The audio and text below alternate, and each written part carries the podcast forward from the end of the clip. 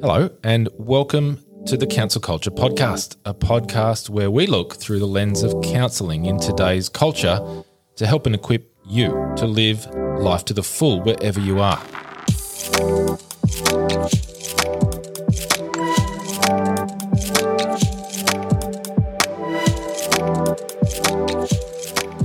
I believe that everyone should have access to and benefit from the core skills of counselling that help you do life well. Leading ourselves in relationships, mental and emotional health, work and navigating life in these really fast-changing times. My name is Nicholas Marks and it is my pleasure to host Counsel Culture.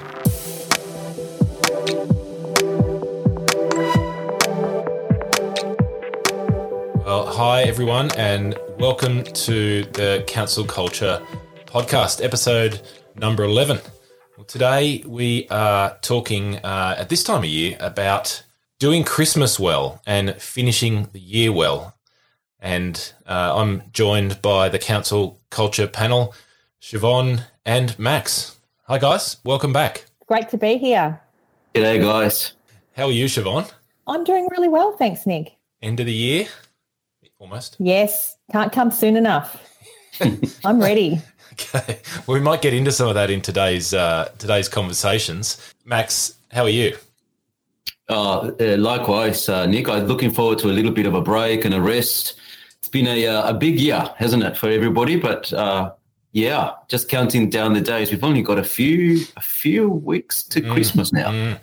And that topic we're going to cover today, I think, is really relevant, isn't it? After that, what you just said, Dan, about where you're at and a bit of weariness and how you're feeling and I suppose anticipating rest and Christmas is upon us and around the corner. And I'm seeing people in our own home who are really looking forward to Christmas and wanting to get into Christmas early. You know, like it's a real look forward to. There haven't been a lot of look forward tos this year. So I'm seeing that and also that perhaps another element of Christmas, if you like. I was going to say another side, but another element of Christmas where it can be a tricky time and a hard time. What are your observations, guys? I was doing a bit of reading on the weekend, Nick, around that, and Relationships Australia has done a bit of research on Christmas time. They reckon it's one of the 6 most stressful life events, and it's not surprising, I think, from I'm a person who leaves the shopping to the last minute, and they said in this study that about 65% of us stress about shopping, you know, what to get our loved ones. And about a third of people also have issues with work-life balance.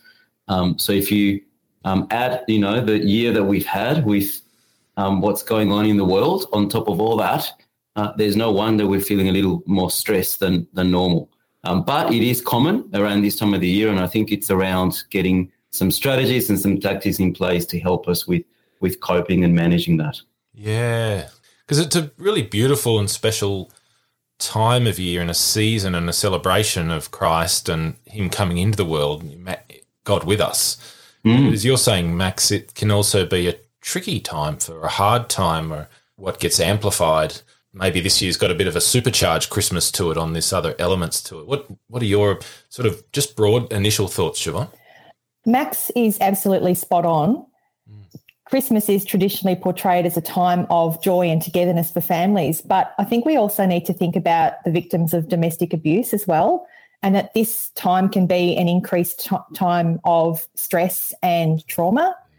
One of the things that we know around Christmas time is that there is an increased alcohol consumption, and I think that just adds to the stress of this particular season.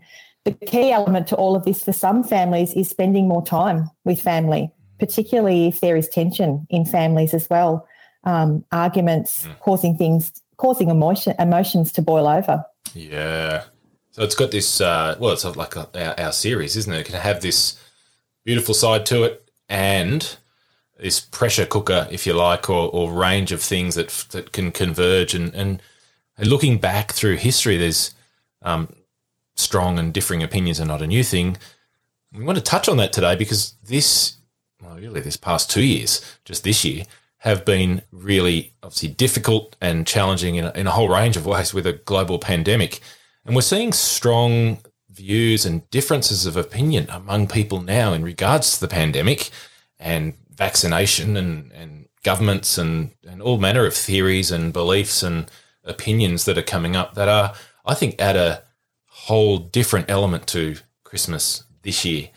And so I think we have a very unique situation here where the global pandemic's brought about some, not for everybody, but for a number of people, some deep divisions in our society and even within families. And so today we'd love to help you with some strategies, some ways, some practical things that you can put into place for yourself and in the lead up to Christmas, and maybe some of your thinking around this and how you navigate some of these opinions, divisions, different views that we're all to some extent finding and encountering at the moment. And we're taking a bit of a different approach. We're taking a bit of a Christmas approach. So we have with us today a pack of bonbons. They're wrapped in a bright sort of gaudy paper, and you get like a paper crown and a plastic toy and a little bit of paper that has some not very funny jokes most of the time. So ours today have got some council culture wisdom. And so we're going to crack them open one at a time. And in these will be some practical tips you can use to help yourself, help your family, and help navigate this Christmas. So some of the examples that might be around your Christmas table. Now, you might have some family members, grandparents, haven't seen their grandchild who was born during lockdown in another state. There could be some cousins who have become increasingly concerned about overreach and the level of control by governments and state governments in particular over the past couple of years, and have made the decision to take their kids out of the local primary school and homeschool, and they don't believe in vaccination at all. You could have another family member that's really anxious about spending Christmas with the family, and they've become increasingly what you might think is conspiracy theorist over the past few years through the pandemic. He or she may be opinionated about the topic and worried that she'll further divide the family if conversations get really heated and there's a blow-up on Christmas Day. Now, you might have an uncle who doesn't want to come to the Christmas lunch because some family members refuse to get vaccinated, and he's done a whole bunch of research on this and has some really strong opinions. And he thinks those who have chosen not to get vaccinated are selfish, and he has expressed his feelings to them about this. So they're just some of the scenarios in our Christmas around the table. You might have others. You might not have those. You could have all of those. Who knows? We know that some people do. And so as we go into this now, we'll keep some of those in mind.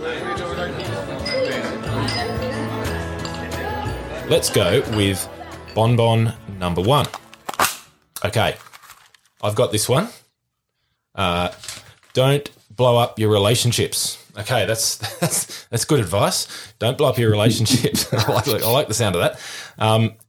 To do this, we're going to talk about, from the Gottman Institute, what they refer to as avoiding the four horsemen. For those who don't know, which may be a few of you, the four horsemen in the Gottman Institute's approach on this are horseman number one is criticism, horseman number two is defensiveness, horseman number three is contempt, and number four is stonewalling. We might just focus in on number two and number three. So first bonbon, don't blow up your relationships. And horseman number two is defensiveness. Max, can you tell us about that? Yeah. Look, first point there is that we can all be defensive at times. So no family, no person is perfect when it comes to communication and engaging in unhelpful communication, particularly if you haven't seen relatives or extended family for a while and they're coming to visit and share the Christmas table. So just to be aware that we're all imperfect and we all engage in some element of defensiveness now and then. Yeah. So what defensiveness is about is really an attempt to protect ourselves from what we perceive to be an attack from the other person on our point of view, our opinion, our feelings. But what it does is it escalates conflict, which is why it's so destructive. And so what the Gottman people say is that in order to de-escalate conflict, you want to have an antidote to defensiveness. And they recommend that is around taking responsibility. So it takes some responsibility for even a small part of the problem. This will reduce the tension And, you know, those of us who've used that with our counselling clients or with other people know that this really helps the other person feel heard and understood much, much better. Yeah. So that would be the counsel there is just watch for that, take responsibility, and it will just really reduce the tension around the Christmas table. Yeah, because that's good. If someone's got a very strong opinion on COVID or vaccination or government overreach or a conspiracy theory, that can be a really big deal. You could feel like you're under attack quite quickly, couldn't you? You could. If you could. Maybe actually an example, Nick. Maybe an example might help to illustrate what that would look like in practice. Yeah. Yeah. So say I was the uncle who believed in some strange conspiracy theory, and someone comes around the table and says, "I trust you, Uncle Max, to believe in such and such theory. You're always thinking the worst about government." Mm. So there's a way that I could respond to that. If I was so the unhealthy way is to counterattack in the defensive, and I would just say, "You guys are all just too trusting. At least I do my own research, and I don't believe in everything that's just fed to me." Now that's not going to be a helpful way of dealing with it because it will get the conflict up and other opinions strengthened around the table. Yeah. So the best approach in terms of taking responsibility might be if I say something like, "I do have difficulty with trust. I guess I have been disappointed with government in the past and I'm aware of it. But let's actually talk about something that's a bit less controversial together." And I just move the conversation to something else. Yeah. So that's one way to take a little bit of responsibility around the opinion, but quickly shifting it to something else that's a little bit less likely to create a conflict. That's great, Max, because you're not going to solve, and I don't know if it's a problem to be solved, the COVID riddles on Christmas Day. No, we haven't solved it for the last 18 months. I don't think it's going to be on the 25th. Yeah. Wise advice. Siobhan, what's contempt in the Four Horsemen and the antidote to that? Because this is a huge one, and you really hope and want that doesn't get to a position of contempt on Christmas Day, but it can, and we're seeing an increasing level of contempt in our society towards others who may hold a different view. It's a big one, isn't it? It is a big one, and, I think contempt can be a really corrosive behaviour in relationships, and so it'd be really great to unpack it so that we can really understand what contempt is. Mm. The contemptuous person takes a position of judgmental superiority and seeks to embarrass or shame the other person by sending a message that they're unworthy. That is a really, really strong characteristic, and it's no wonder that it can be so corrosive in relationships. And I think relationships across the board, not just partner relationships but family relationships, working relationships. The contemptuous person seeks to put somebody down and speak to them with scorn. It's about putting a person in a higher place, putting themselves in a higher place than somebody else. Yeah. And it really does stem from a negative habit of mind where you might scan the environment to look for other people's mistakes, to really reinforce that, hey, I'm right, I'm the right person here, rather than appreciate something about other people. Yeah. And so somebody who displays contempt can really have this kind of approach of sarcasm and cynicism, name-calling, eye-rolling, hostile humour, those sorts of characteristics. And so I think it's really important that when we recognise that in ourselves, which is not always easy, and it does take a bit of a position of humility to really, really have some insight about that, I think it's important that we pull ourselves up and that we take accountability and responsibility for that, because, as I said earlier, contempt really is the best predictor of a relationship dissolution. And so when you've got defensiveness, it's much more easier for contempt to follow as well, because it's the position of I'm right, the uncle who has done the research, who does know, and everybody should listen to the uncle. Yeah. And so there are a couple of really good antidotes to contempt. And I think the first one is about really being able to describe your feelings and your needs, because underneath contempt really is a need, there's a desire or a want there. And so I think that's the first one. And that really speaks to assertiveness and being able to say how you feel and what it is that you need in a really respectful way. And the second antidote is to build a culture of appreciation, and in that is to respect a person.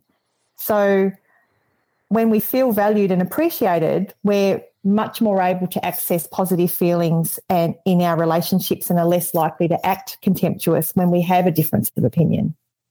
So how you view the person and how you see them, and respecting them as a human being, even though you may have wildly different views on this topic.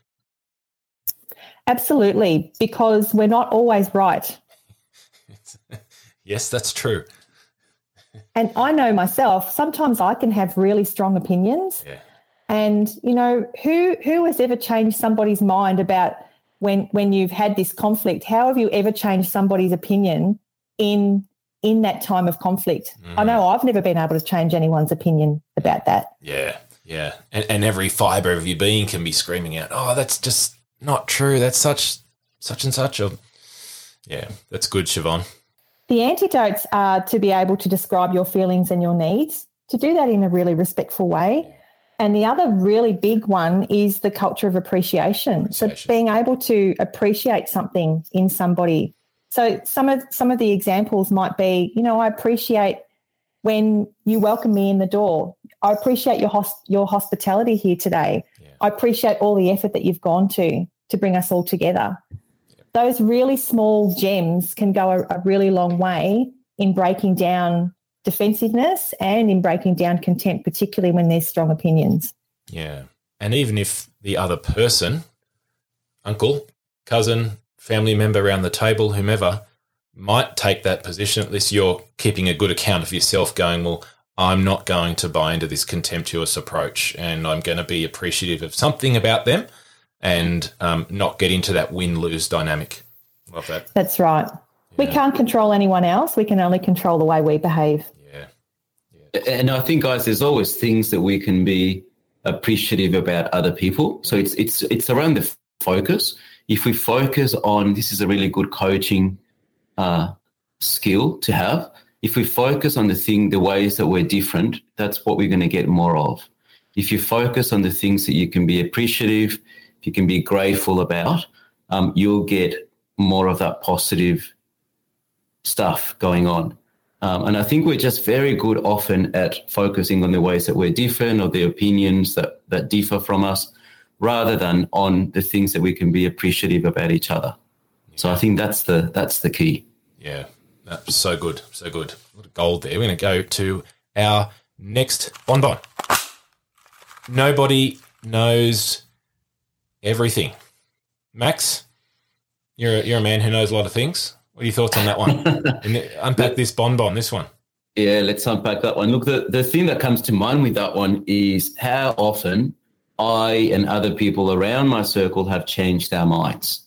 And so if you look in hindsight, the decisions, the opinions that you have had in the past, some of them have held and many others haven't. And so that's what came to mind when we unpack that one, is we don't know what necessarily the future brings. It's an evolving situation with the pandemic, with government, with what's going on in the world. And so nobody has a perfect picture except for God. And so I think holding lightly our opinions and our convictions can be a really good thing. Where that's warranted, not for everything, but for things that are going to be detrimental to our relationship building, our unity, our being around family in ways that are constructive. I think it's wise to hold things lightly, and to focus on the things that unite us and bring us together. Yes. Yeah, well said. And we're a couple of years into this now, and if you think back even over the last 2 years, taking your point, Max, people have come out and made some really big statements, and they've sounded, either very wise or outlandish at the time, and they've either proved to be completely wrong or some days, weeks or months later completely right.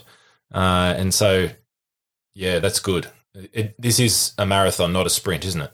Okay, bonbon number 3. Here we go. Be a peacemaker, not a peacekeeper. Siobhan, can you run with this one? The worst thing we can do is to convince someone to change their point of view, as we've already talked about. And I think with that, it's really better to be kind than to be right. You know, a conversation about who's right and who's wrong is one of either two things. It's either an echo chamber or it's an argument. And when we think about it, very rarely do either of us get to change our minds when we think back to the last argument that we had with somebody. Did you think differently by the end of it? I know I certainly didn't. And sometimes my beliefs only get stronger when somebody tries to change my point of view. I don't think anyone really likes to be wrong. I know I certainly don't. But I think it's just so important to show kindness more than it is to be right about something. Being right can be like taking a position of righteousness, and it's sort of in some ways links into that point that we talked about before around contempt. I think back to some of the words in the Bible in Mark chapter 12 when Jesus asked which commandment was the most important. And he said, "You shall love the Lord your God with all your heart and with all your soul and with all your mind and with all your strength. And the second is this, you shall love your neighbour as yourself. There's no other commandment greater than these." And I think that really just drives it home about loving our neighbour. Giving up the need to be right about everything was one of the best lessons that I've learned, because I found things more important, like fulfilling relationships and people who really listen and treat me with unconditional kindness and mercy. Yeah.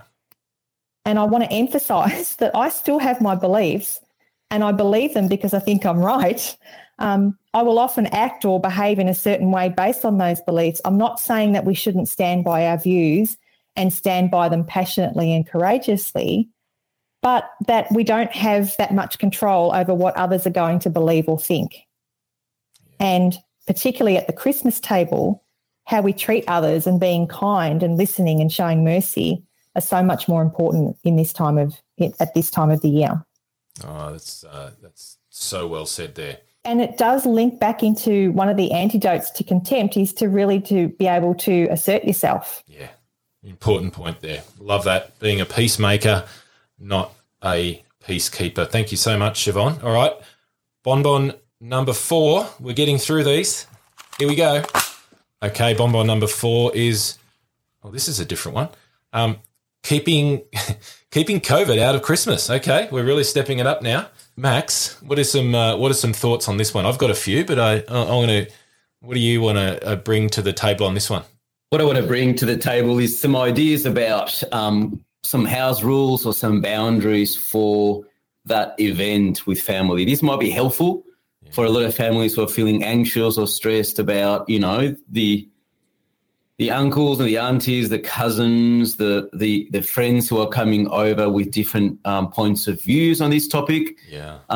So I know, Nick, you and I have had a chat earlier about this idea of having a COVID jar, and whoever brings up the topic of COVID has to put in a couple of bucks in there or do the washing up.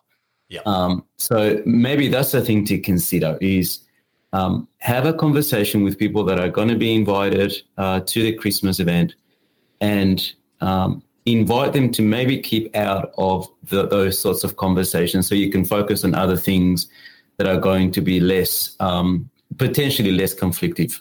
The other way you could do it too is to, if you do want to go there, you set up some time. So there's a time boundary. You say, look, we'll talk COVID for 15 minutes, and then we'll stop and we'll talk about some other things. We'll focus on some other things. Yeah, yeah.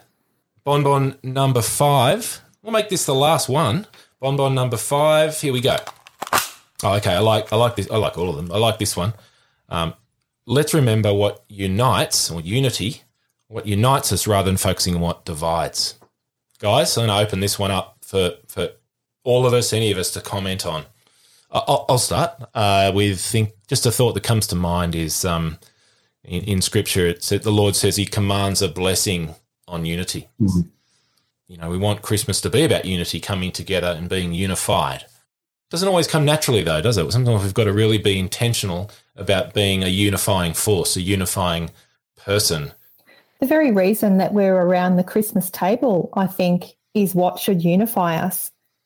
For those of us who are strong in our faith, when we sit around the table, that's a really rich time for us to be able to talk about the reason for the season, to be able to talk about why we're here together and what our faith has brought us through over particularly these past couple of years.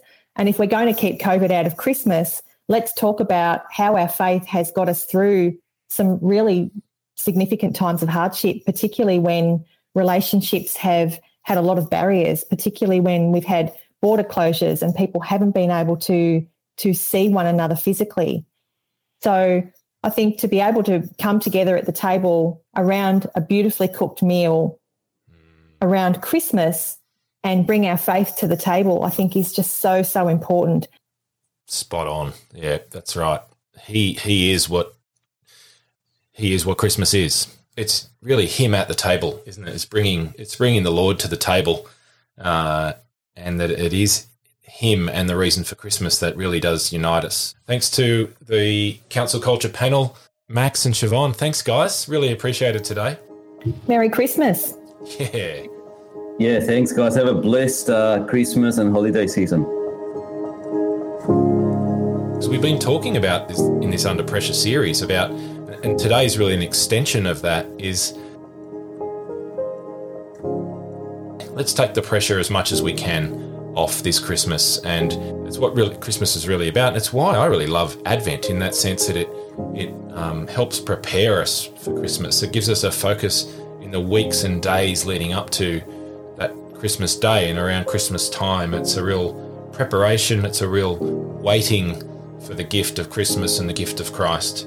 And remember that what we focus on, we move towards and we magnify. So I just encourage you, let's focus on him. Let's magnify him in our thoughts and conversation. Let's imagine him at the table with us, providing us all that we need, even if we navigate some difficult conversations. And we really hope some of these tools and tips and wisdom in the bonbons today have really helped you. And we just wish you such a blessed Christmas.